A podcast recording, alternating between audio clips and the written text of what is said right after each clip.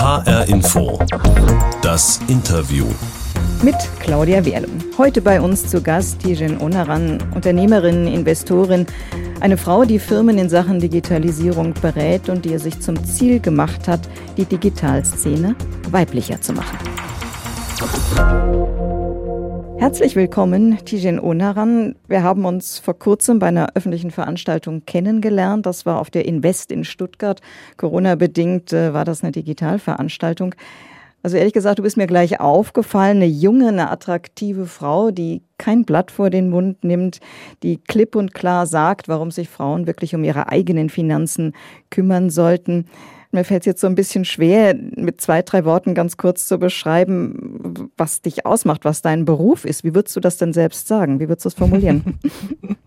Erstmal freue ich mich natürlich, dass ich irgendwo in Erinnerung geblieben bin, weil das ist ja schon mal gut, wenn man von äh, Menschen irgendwie ein Bild hat und das vielleicht sogar noch positiv ist, dann ist ja alles gut. Dann, ich sage immer, dann haben meine Eltern alles richtig gemacht, ja. Aber ähm, wenn ich mich beschreiben müsste, dann sage ich immer, in erster Linie bin ich Gründerin und Geschäftsführerin von meinem eigenen eigenen Unternehmen. Global Digital Women, du hast es gesagt, ich berate andere Unternehmen, vor allem auch in Diversitätsfragen, also wie können sie vielfältiger werden, wie bekommen sie mehr Frauen in sogenannte Digital- und Tech-Jobs, aber auch in Führungspositionen und das alles natürlich auch im Kontext von Digitalisierung. Also warum ist Vielfalt in den Unternehmen so wichtig, damit sie eben zukunftsfähig aufgestellt sind, damit sie digital sind und da bin ich unterwegs und versuche Menschen von diesem Konzept, sage ich mal, zu überzeugen. Ist denn der Leidensdruck für dich so wahnsinnig groß gewesen, dass du gesagt hast, Mensch, ich muss in dem Bereich mich mehr engagieren, ich muss da ein eigenes Unternehmen gründen? Ja, Leidensdruck trifft es ganz gut. Ich meine, wenn wir uns die Zahlen anschauen, ob das jetzt in der Gründer- oder Gründerinnen-Szene ist, bei den Startups, wir haben äh, rund 15 Prozent Gründerinnen. Das ist, finde ich, ziemlich wenig. Allein deswegen, weil ich auch der Auffassung bin, dass gerade die Selbstständigkeit vor allem auch für Frauen eine große Unabhängigkeit und auch eine große Emanzipation bietet.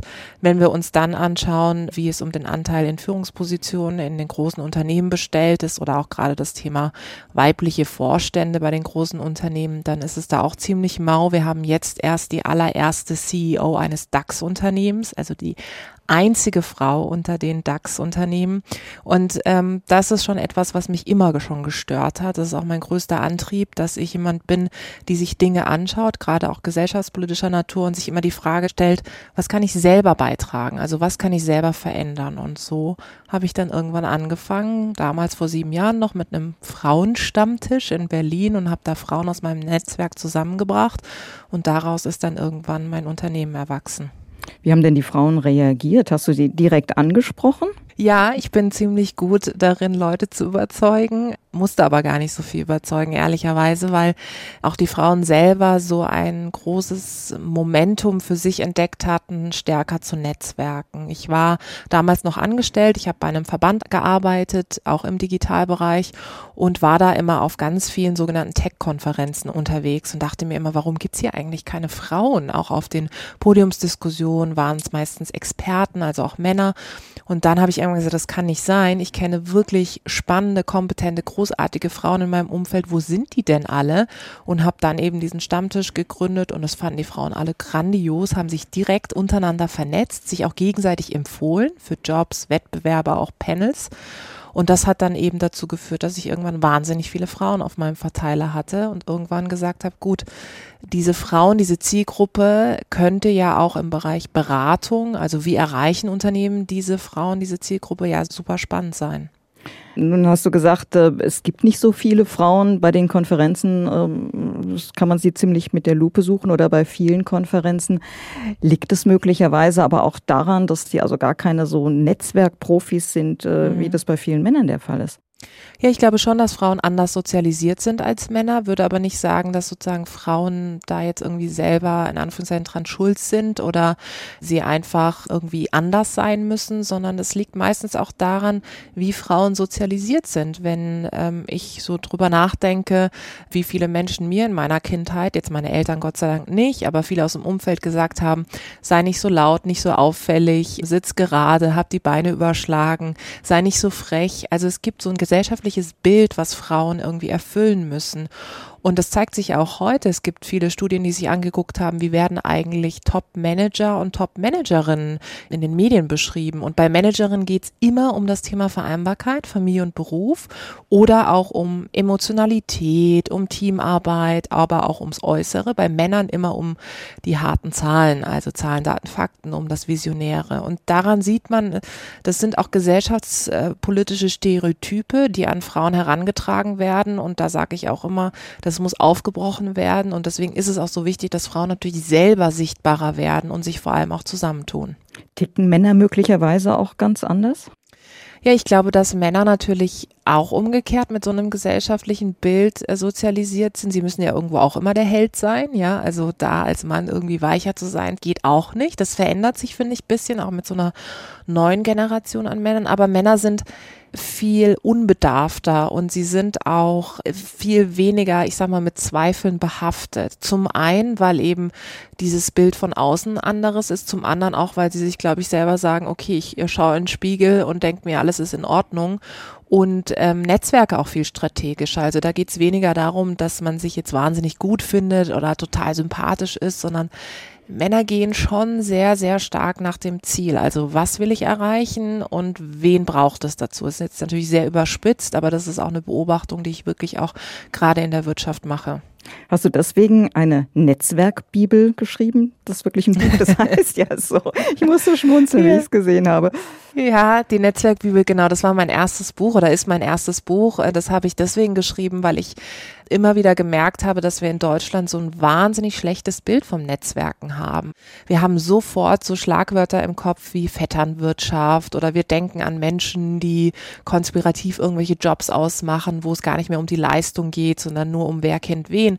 Und da ist natürlich auch irgendwo etwas Wahres dran. Es geht schon auch beim Netzwerken darum, dass natürlich ja Menschen Ziele verfolgen und sich überlegen, wer kann mir irgendwie helfen, wer kann auch Türen öffnen. Nur ich finde da nichts Verwerbliches dabei und habe festgestellt, dass eben Netzwerken so ein schlechtes Image hat und wollte dem Ganzen auch ein neues und positives Image geben, weil ich ehrlicherweise selber sagen muss, kommend aus einem familiären Haushalt, äh, wo ich kein großes Netzwerk hatte oder meine Eltern großes Netzwerk hatten, dass mir mein Netzwerk sehr viel geholfen hat und mich auch gerettet hat in vielen Situationen. Und daher habe ich dieses Buch geschrieben. Nun äh, sagst du ja immer wieder, Frauen müssen selbstbewusster werden, sie sollten selbstbestimmter auftreten mit ihren Projekten, mit ihren Ideen, mehr in den Vordergrund treten. Und da gibt es ja nun ganz verschiedene Möglichkeiten, wie man selbstbewusster auftreten kann oder auch wie man mhm. mehr auffallen kann. Ich vermute mal, allein mit einem knallroten Lippenstift oder mit auffälliger Kleidung, da ist es nicht getan. Oder wie siehst du das? Ja, du spielst da auf meinen roten Lippenstift an, der ja auch hier und da mal zu Diskussionen geführt hat. Also ich werde es nie vergessen, dass ich irgendwann mal auf Social Media gepostet habe, ein Teaser, also ein Video von einer Zeitkonferenz, bei der ich teilgenommen hatte, wo es auch im Übrigen über Vielfalt ging und ich spreche da eben darüber, dass man sehr tolerant sein sollte und eben auch andere Menschen und ähm, Mentalitäten akzeptieren sollte. Und dann schrieb jemand drunter, ähm, kleiner Tipp, was sich im Business-Kontext nicht gehört, ist, sich das Gesicht so bunt anzumalen außer in bestimmten Berufsfeldern. Und das hat mich schon sehr erstaunt. Also wir reden hier über letztes Jahr, also 2020, und ich dachte eigentlich, ähm, dass wir mittlerweile verstanden haben, dass eine Frau roten Lippenstift tragen kann und trotzdem das Hirn mitbringt. Aber offensichtlich ist es noch nicht überall angekommen. Und dagegen verwehre ich mich total. Ich ähm, finde, Frauen sollten und dürfen selber entscheiden, was sie wie tragen. Egal, ob das jetzt High Heels, Turnschuhe, Lippenstift oder nicht ist. Und merke immer wieder, dass wir vor allem in Deutschland so ein Bild von auch, ich sag mal, Frauen haben, die in der Wirtschaft unterwegs sind. Sie dürfen und sollten nicht weiblich sein. Und da gebe ich den Frauen immer mit, ähm, dass sie genau mit diesem Bild brechen sollten. Also sie sollen so sein, wie sie sein wollen und sucht euch Mentoren, Mentorinnen, sage ich immer. Also sucht euch Unterstützer, Unterstützerinnen und haltet euch nicht an den Bremsern auf, weil die gibt es zuhauf. Und das hat mir in meiner Karriere extrem geholfen, dass ich immer geguckt habe, wer unterstützt mich, wen kann ich vielleicht auch unterstützen. Und darüber habe ich mir so meine Dosis an Selbstbewusstsein geholt. Ja, auch so, dass man sich wohlfühlt, äh, wie man in der Öffentlichkeit auftritt, wie man erscheint. Ja, absolut. Und wie gesagt, wenn wir uns zum Beispiel Christine Lagarde anschauen, die ja, ja auch ihren eigenen Stil hat, die den auch nie aufgegeben hat oder sich verändert hat, weil jetzt irgendjemand gesagt hat, es gehört sich irgendwie nicht für eine Frau in so einer hohen Position, vielleicht sogar so elegant aufzutreten oder das irgendwie in Frage gestellt hat. Das kann ich mir bei ihr absolut vorstellen, dass es auch diese Einlassungen gab. Und daran sieht man, dass sie einfach immer ihren Weg gegangen ist. Sie hat sich nicht aufhalten lassen. Manchmal habe ich das Gefühl, wir sind so ein bisschen in den 50ern hängen geblieben, was so bestimmte bestimmte Rollenbilder betrifft, aber auch so dieses Bild, das wir dann von Frauen haben. Und Emanzipation beginnt für mich darin, dass ich Frauen so sein lasse, wie sie sein wollen. Weil dann können sie sich entfalten, dann können sie selbstbewusst sein, dann können sie den Mut entwickeln, eigene Unternehmen zu gründen, Karriere zu machen, wie auch immer sie das definieren. Das ist doch das Entscheidende. HR Info, das Interview heute mit der Unternehmerin und Netzwerkerin Tijen Onaran. Tijen, dass du mal Gründerin, dass du mal Unternehmerin sein würdest, das war ja keineswegs eine ausgemachte Sache. Dich hat es zunächst in die Politik gezogen. Du hast mit 20 Jahren bei der Landtagswahl in Baden-Württemberg, das war 2006, für die FDP kandidiert, dann später für Silvana Koch-Merin gearbeitet, Guido Westerwelle im Wahlkampf unterstützt. Was hat dich denn an der Politik gereizt? Ja, ich habe das immer sehr gemocht, ähm, dass ich Veränderungen mitgestalten konnte und ich wollte das auch unbedingt. Also ich habe mit meinen Eltern immer schon auch politisch diskutiert und habe immer mit denen Anne Will nachgestellt. Mein Vater war dann die SPD, meine Mutter die CDU und habe die dann immer so gegeneinander diskutieren lassen und das war schon etwas, was mich sehr früh geprägt hat, so dass ich dann irgendwann selbst entschieden habe, ich will ähm, politisch aktiver werden, um auch einfach nicht nur zuzuschauen, zuzuschauen, sondern mitzumachen. Und das hat mich immer angetrieben. Und deswegen bin ich dann irgendwann zuerst bei der Jugendorganisation der FDP, den Jungen Liberalen eingetreten. Und dann war ich relativ schnell bei der FDP und wurde da auch eben wirklich sehr stark gefördert, wollte das aber auch. Und habe dann eben 2006, du hast gesagt, kandidiert für die Landtagswahl damals. Und ich war da schon eine absolute Exotin, weil ich entsprach so überhaupt nicht dem Bild, ja, auch eines FDP-Parteimitglieds, ja, meine Eltern sind irgendwann aus der Türkei eingewandert, ähm, ich war damals noch Studentin, Studentin. Wie gesagt, ich brachte diesen, ich sage immer, Migrationsvordergrund mit. Also ähm, es gab Menschen, die haben mich eher in anderen Parteien verortet. Aber gerade auch hier wieder mit diesem Bild zu brechen, das war mir schon immer ein Herzensanliegen. Und dann habe ich gesagt, ich will unbedingt politisch aktiv sein und habe das dann auch eine Weile gemacht. Aber in der Welt geht es ja nicht gerade zimperlich zu. Das ist ja eigentlich auch ein Berufsleben, ja, ich sag mal, auf Abruf. Mit der nächsten Wahl bestimmt, da können sich die Mehrheitsverhältnisse ändern und was man dann heute aufgebaut hat, vielleicht mit Mühen oder unter großer Kraftanstrengung auch, das kann dann morgen schon wieder ad acta gelegt werden. Was lernt man in so einer Welt? Was hast du da mitgenommen? Krisenmanagement, man lernt Resilienz, hinfallen, aufstehen, weitermachen, weil zum einen geht es natürlich darum, Koalitionen auch innerhalb einer Partei zu bilden, also zu überlegen, ich möchte beispielsweise kandidieren jetzt auf einer Liste und dann brauche ich ja Mehrheiten. Das heißt, ich habe da schon gelernt, für mich in Anführungszeichen zu trommeln, also Menschen davon zu überzeugen, dass sie mir ihre Stimme geben, erstmal intern, damit ich eben auf eine Liste komme. Dann geht es aber auch darum, mit Kritikern umzugehen, also mit Menschen, die ein einen in Frage stellen, die einen vielleicht nicht gut finden oder auch eine andere, selbst innerhalb der Partei eine andere politische Meinung haben. Und dann natürlich aber auch extern, also auch hier wieder Menschen zu überzeugen, zu sagen, okay, gib mir bitte deine Stimme oder hab Vertrauen in mich, dass ich mich für dich einsetze. Ich habe vor allem in der Politik gelernt, wie wichtig ein nachhaltiges und ähm, ja resilientes Netzwerk ist. Ich habe in der Politik festgestellt, dass natürlich es da so ein paar Typen gibt, die sich nur an einen klammern, weil man jetzt gerade irgendwie on Vogue ist, weil man ein spannendes Mandat hat, ein Amt inne hat und habe ja bei den verschiedenen Menschen Menschen, für die ich gearbeitet habe, du hast gesagt, ob das jetzt Silvana Koch-Merin war oder auch Guido Westerwelle, ja häufig auch Persönlichkeiten erlebt, die ja ähm, sehr viel Prominenz hatten, aber mit dem Aufstuhl sozusagen hochgefahren und aber auch wieder runtergefahren sind. Und das hat mir schon viel darüber auch gelehrt, wie wichtig es ist, eben Netzwerk aufzubauen, dass dich jetzt nicht mag oder an dir dran ist, weil du eine bestimmte Position inne hast, sondern das dich als Person unterstützt. Und das war etwas, was ich immer im Hinterkopf behalten habe bis heute. Und trotzdem hast du gesagt, ich breche jetzt alle Brücken hinter mir ab, äh, ich wechsle in die Wirtschaft, ich fange noch mal ja. ganz von vorne an. Was hat dich denn dazu ja. bewogen?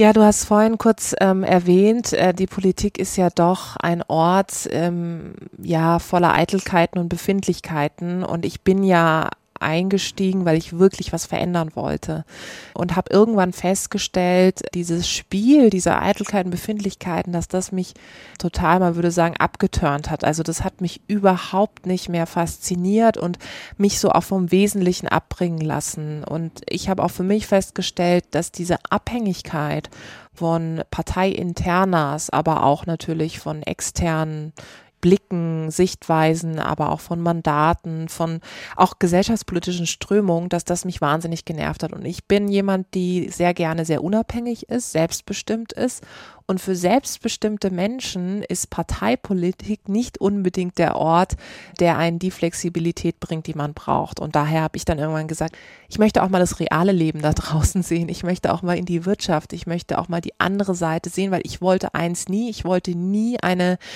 Kreissaal, Hörsaal, Plenarsaal-Karriere machen. Also ich wollte nie nur in der Politik gewesen sein, weil ich finde, dann bekommst du eben die Abhängigkeit und dann bist du auch politisch nicht mehr ganz frei und unabhängig von dem, was du eigentlich erreichen willst. Hattest du nie Angst vor diesem Schritt? Doch, ich hatte extrem Angst, weil ich war ja ähm, bewusst damals eingetreten und als ich dann bei der Landtagswahl hatte ich dann 8,75 Prozent geholt. Ich meine, das ist ziemlich viel für die FDP, wenn man so heute drüber nachdenkt. Und danach stand auch mal zur Debatte, ob ich für, für die Bundestagswahl antrete und so. Und ich habe mir danach immer gedacht, wie wäre eigentlich der Weg weitergegangen oder was passiert jetzt, wenn ich rausgehe? Weil ich hatte mir mein ganzes Netzwerk und meine ganze berufliche Existenz im Grunde Grunde innerhalb der Partei auch aufgebaut, ja, war in verschiedenen Institutionen auch unterwegs und habe gearbeitet, auch mal im Bundespräsidialamt für den Bundespräsidenten damals für Wulf. Und als ich dann beschlossen habe, rauszugehen, musste ich ja komplett von vorn anfangen. Also ich musste ja mein Netzwerk außerhalb der Partei, außerhalb der Politik aufbauen. Und das war schon so ein Neustart, ja. Und da muss ich sagen, hat mir sehr geholfen, dass ich dieses Grundvertrauen von meinen Eltern mitbekommen habe, dass am Ende alles gut wird. Es gibt eine Besonderheit in dieser Sendung. Das ist die Interviewbox. Wenn wir jetzt gemeinsam in einem Studio sitzen würden, dann würde ich dir diese Box rüberreichen. Das geht aber jetzt leider nicht. Du bist in München, ich bin hier in Frankfurt. Deshalb öffne ich mal die Box für dich. Was darin zu sehen ist, das sind ein paar bequeme schwarze Schuhe. Das sind Boots und eine pinkfarbene Leine. Kannst du damit was anfangen? Vielleicht ist das eine Hundeleine. Kann ja. ich habe eine Hundeleine reingelegt. Und die Boots wahrscheinlich fürs Gassi gehen. ja, ich habe ja zwei Hunde und ähm, Pauli und Leo heißen die und äh, mit denen war ich heute Morgen auch wieder Gassi und ähm, ja, die sind mein Lebenselixier. Ich sage immer, die sind mein Yoga. Ja, mit denen kann ich total entspannen und komme super auf andere Gedanken. Und pinke Leine ist übrigens immer gut. Fällt auf. Und dazu muss ja. man ja wissen, dass du äh, durchaus gerne in High Heels unterwegs bist, ja. dass du eine sehr modebewusste Frau bist, dass du auch, äh, ja, wir hatten über den Lippenstift vorhin gesprochen, dass du aber auch wirklich überhaupt gerne so ganz kräftige Farben anziehst bei deiner Kleidung. Ja. Und dann auf einmal die Boots oft Dreck verschmiert. Brauchst du diese, ja, diese andere Welt, dieses Erden, mhm. wenn du dich ansonsten wirklich sehr im Digitalen, sehr äh, auf Konferenzen, äh, ja, sag mal, ja. herumtreibst oder unterwegs bist? Ja, das hast du schön gesagt, weil es ist wirklich so, in meiner Freizeit ist es so, dass ich wie ähm, nicht unbedingt jemand anders bin, aber so eine andere Seite von mir zeige. Also das mit den Boots hat es nämlich ganz gut getroffen. Ich habe mir irgendwann mal so Wanderschuhe gekauft, weil ich mit meinem Mann auch gerne wandern gehe und sie sind jetzt ziemlich mitgenommen schon, die sind ziemlich alt und dann ziehe ich die zum Beispiel an, wenn es irgendwie total regnet, weil ich es natürlich nicht einsehe, da irgendwie schöne Sachen anzuziehen. Und wenn ich dann mit denen draußen bin, auch mit meinen Hunden, dann ähm, bin ich so völlig bei mir und in der Natur und dann zählt halt gar nichts. Ich lasse mein Handy dann irgendwie auch in meiner Tasche, weil ich voll bei denen bin und meine Hunde mir es übrigens auch nicht verzeihen, wenn ich auf mein Handy gucke. Äh, dann ziehen die bewusst oder gehen bewusst zu anderen Hunden und ich liebe dieses Ritual, mit denen vor allem morgens rauszugehen. Das ist dann mein Job, ja, mich um die zu kümmern, aber auch mal mittags oder abends und vor allem am Wochenende halt mit denen draußen zu sein. Und das erdet mich total und vor allem das lässt auch jeden Stress und jede Krise vergessen weil am Ende Hunde äh, oder generell Tiere, ne, die geben einem ja auch so viel Liebe und egal was passiert, ähm, alles wird unwichtig, wenn ich mit denen zusammen bin. Warum ist dir das wichtig, nochmal nachgefragt, so draußen in der Natur unterwegs zu sein? Weil ich ähm, ja so viel, also jetzt vor Pandemie natürlich auch viel in Veranstaltungen, auf Veranstaltungen unterwegs war, viel in Konferenzräumen, jetzt momentan natürlich vieles digital mache. Und ich finde, die Natur erdet schon, weil da ähm, so nichts zählt. Also da bist du total ähm, mit eben in meinem Fall, ich bin mit meinen Hunden unterwegs, ich konzentriere mich voll auf die, ich kann vor allem abschalten. Also ich muss mir irgendwie keine Gedanken jetzt darüber machen, was muss ich als nächstes erzählen oder wie muss ich vielleicht irgendwie auftreten oder was ist wichtig, sondern da zählt einfach, dass ich mit ihnen bin und dass die Aufmerksamkeit voll ihnen gehört. Und die Natur, finde ich, gibt einem auch viel Energie und Kraft, ja, wenn man draußen ist, frische Luft bekommt, sich bewegt. Ähm, ich komme da auch häufig mit neuen Ideen zurück. Also zum Beispiel die Idee für mein zweites Buch ist auch da entstanden in der Natur beim Gassi gehen, weil ich irgendwann dachte, ja, so ein Buch über Sichtbarkeit wäre ja auch nicht schlecht. Wenn man dich so bei öffentlichen Veranstaltungen erlebt, da kann man es kaum glauben, aber du sagst von dir selbst, du warst früher sehr, sehr schüchtern. Was hat dir denn dann die Kraft gegeben oder auch so den Mut gegeben, jetzt wirklich äh, so in der Öffentlichkeit zu stehen, dich so ähm, selbstbewusst auch auf ganz unterschiedlichen Bühnen zu präsentieren und deine Ideen auch zu präsentieren? Ja, ich sage immer, ich bin so eine introvertierte Extrovertierte. Also das bedeutet, in dem Moment, wenn ich für ein Thema brenne, dann ist es mir egal, wer da vor mir steht und auch wie klein oder groß das Publikum ist, weil ich mich eben in meinem Fall zum Beispiel für Frauen einsetze, für mehr Vielfalt einsetze. Und da weiß ich halt, da muss ich laut sein, weil sonst erreiche ich niemanden. Und das heißt, ich sehe mich und meinen Auftritt so ein bisschen als Mittel zum Zweck und auch natürlich diese Lautsprecherfunktion, also meine Stimme, auch mein Auftritt in den sozialen Medien als Lautsprecherfunktion, weil ich weiß, sonst hm, hört das niemand und bekommt das niemand mit. Und wenn das niemand mitbekommt, dann verändert sich nichts. Und daher musste ich auch irgendwann lernen zu sagen, na gut, wenn du Veränderung anstoßen willst und gehört werden willst, dann musst du eben auch sprechen. Dann musst du sichtbar sein, dann musst du Haltung zeigen. Und ehrlicherweise, zum Beispiel mein Vater hat auch immer gesagt, wenn dich etwas stört, dann musst du es sagen. Also nicht runterschlucken und nicht irgendwie denken, andere Menschen werden darauf aufmerksam, was du machst oder fragen dich, was du möchtest. Du musst es selber sagen. Und ähm, das hat mir sehr geholfen. Trotzdem weiß ich, dass so die ersten Schritte damals auch noch in der Politik, als ich das erste Mal auf so einer Bühne stand am Marktplatz ne, bei Wahlkampfveranstaltungen und dann stehen da vielleicht am Anfang erstmal zehn Leute und irgendwann stehen da tausend das war schon ziemlich schwierig und wirklich auch so der berühmte Sprung ins kalte Wasser. Aber ich sag immer, spring ins kalte Wasser, es wird schon warm, wenn du schwimmst, ja. Also, und diesen Sprung, finde ich, muss halt jeder und jede selber für sich machen und das hat mir sehr geholfen. Sind deine Eltern Vorbild gewesen? Ja, absolut beide. Also ähm, die sind auch ganz unterschiedlich. Also mein Vater ist ein sehr, sehr stolzer Mann, für den zum Beispiel Bildung immer extrem wichtig war, also der meinem Bruder und mir immer mitgegeben hat, macht euren Weg, seid unabhängig, macht im besten Fall euren Abschluss, bildet euch weiter. Und meine Mutter ist eher so, ich sag mal, die praktische, die es immer geschafft hat, bis heute jeden von sich zu überzeugen. Also es war immer interessant, weil meine Mutter war früher Verkäuferin und hat in einem Schmuckladen gearbeitet und ich habe sie immer beobachtet. Also ich bin dann immer hinter den Tresen, habe beobachtet, wie sie verkauft. Und das war für mich immer faszinierend, weil sie es immer geschafft hat, auf die Menschen einzugehen. Und zwar egal wer kam. Wenn das jemand war, der irgendwie, ich sag mal, besonders gut situiert oder reich war, hat sie eine Sprache gefunden. Wenn es aber jemand war, der irgendwie, ja, sehr, sehr nüchtern, vielleicht sehr sachlich, emotionslos war, dann hat sie das auch geschafft, ja, besonders emotional was rauszukitzeln. Und das hat mich sehr fasziniert. Und daher habe ich so beide Seiten mit. Und ich finde es auch immer bewundernswert oder fand es auch immer bewundernswert, wie sie aus nichts viel gemacht haben, irgendwann eingewandert sind und ihr komplettes Leben in Deutschland neu aufgebaut haben, Freunde gefunden haben, ihren Job nachgegangen sind und vor allem auch beide gleichberechtigt immer viel gearbeitet haben und mir nie das Gefühl gegeben haben, es gibt hier irgendwie eine Form von Geschlechterstereotypen, sondern das kam tatsächlich erst, als ich dann selber später irgendwann gearbeitet habe, wo ich gedacht habe, wow, bei Kollegen, Kolleginnen, die leben ja totale Klischees irgendwie zu Hause. Das hat mich dann immer sehr gewundert. Also Vorbilder müssen keine Übermenschen sein. Verstehe ich dich da richtig? Ja, absolut. Ich finde, ein Vorbild ist gerade das Gegenteil von Perfektion. Ein Vorbild ist für mich jemand, der oder die auch unperfekt ist. Ich finde gerade Menschen, die auch mal stolpern, die hingefallen sind, mal gescheitert sind. Gerade diese Existenzen finde ich wahnsinnig spannend, weil ich finde, sie zeigen dann, wie sie es gemacht haben, wie sie wieder aufgestanden sind. Und das ist etwas, woran ich mich auch immer orientiert habe. Das war nicht immer über Menschen, aber auch über Frauen. Ne? Also ich bin ja auch mal, wie gesagt, ein großer Fan natürlich auch von Frauen. Und da zählt es für mich nicht, dass jemand jetzt irgendwie alles perfekt hinbekommt, sondern einfach ihren Weg geht.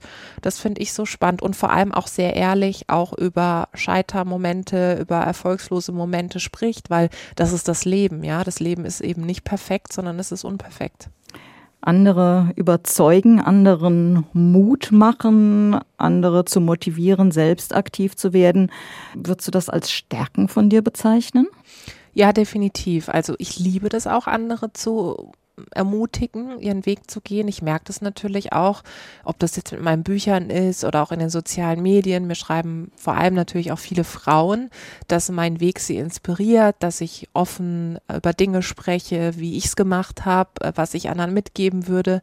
Und das freut mich so, so sehr, weil ich hatte natürlich auch und habe bis heute, ich habe auch immer Vorbilder gehabt. Ich habe auch immer mir Inspiration gesucht, immer geschaut, okay, wie machen es eigentlich andere?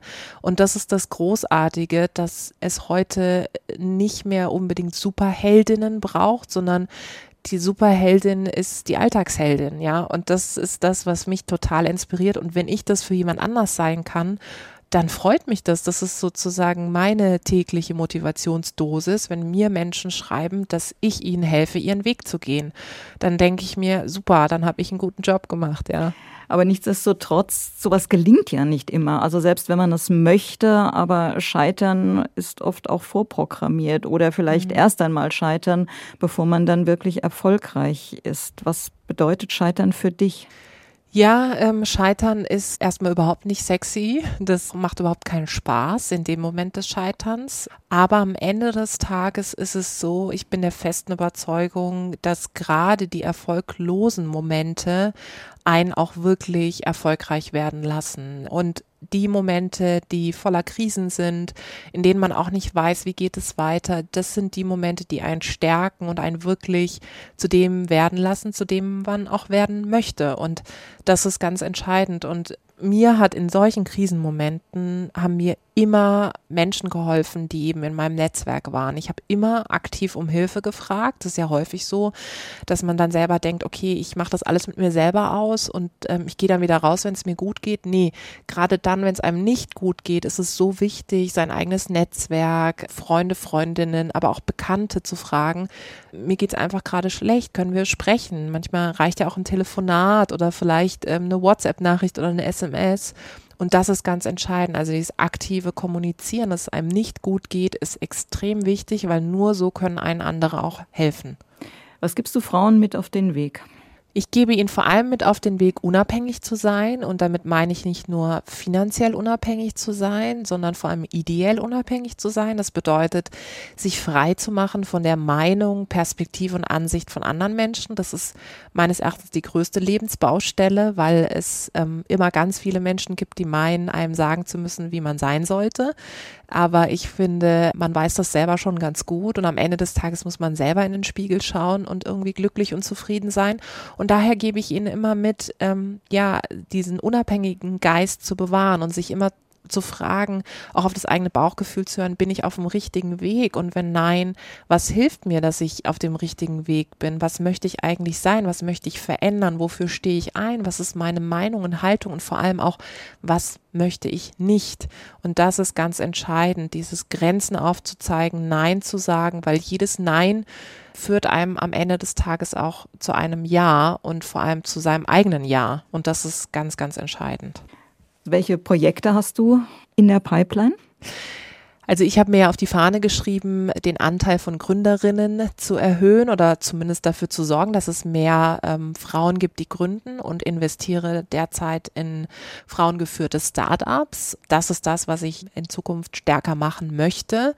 Irgendwann auch einen Gründerinnenfonds realisieren, mit dem ich wirklich dezidiert in Frauen investiere, weil ich der Auffassung bin, wenn es mehr Investorinnen gibt, dann gibt es eben auch mehr Gründerinnen und außerdem finde ich, dass die Zukunft und auch die Produkte der Zukunft nicht nur von Männern gemacht werden dürfen, sondern von allen gemacht werden müssen. Sagt Tijen Onaran, Unternehmerin, Netzwerkerin. Ganz herzlichen Dank. Das war HR Info, das Interview. Mein Name ist Claudia Wierle.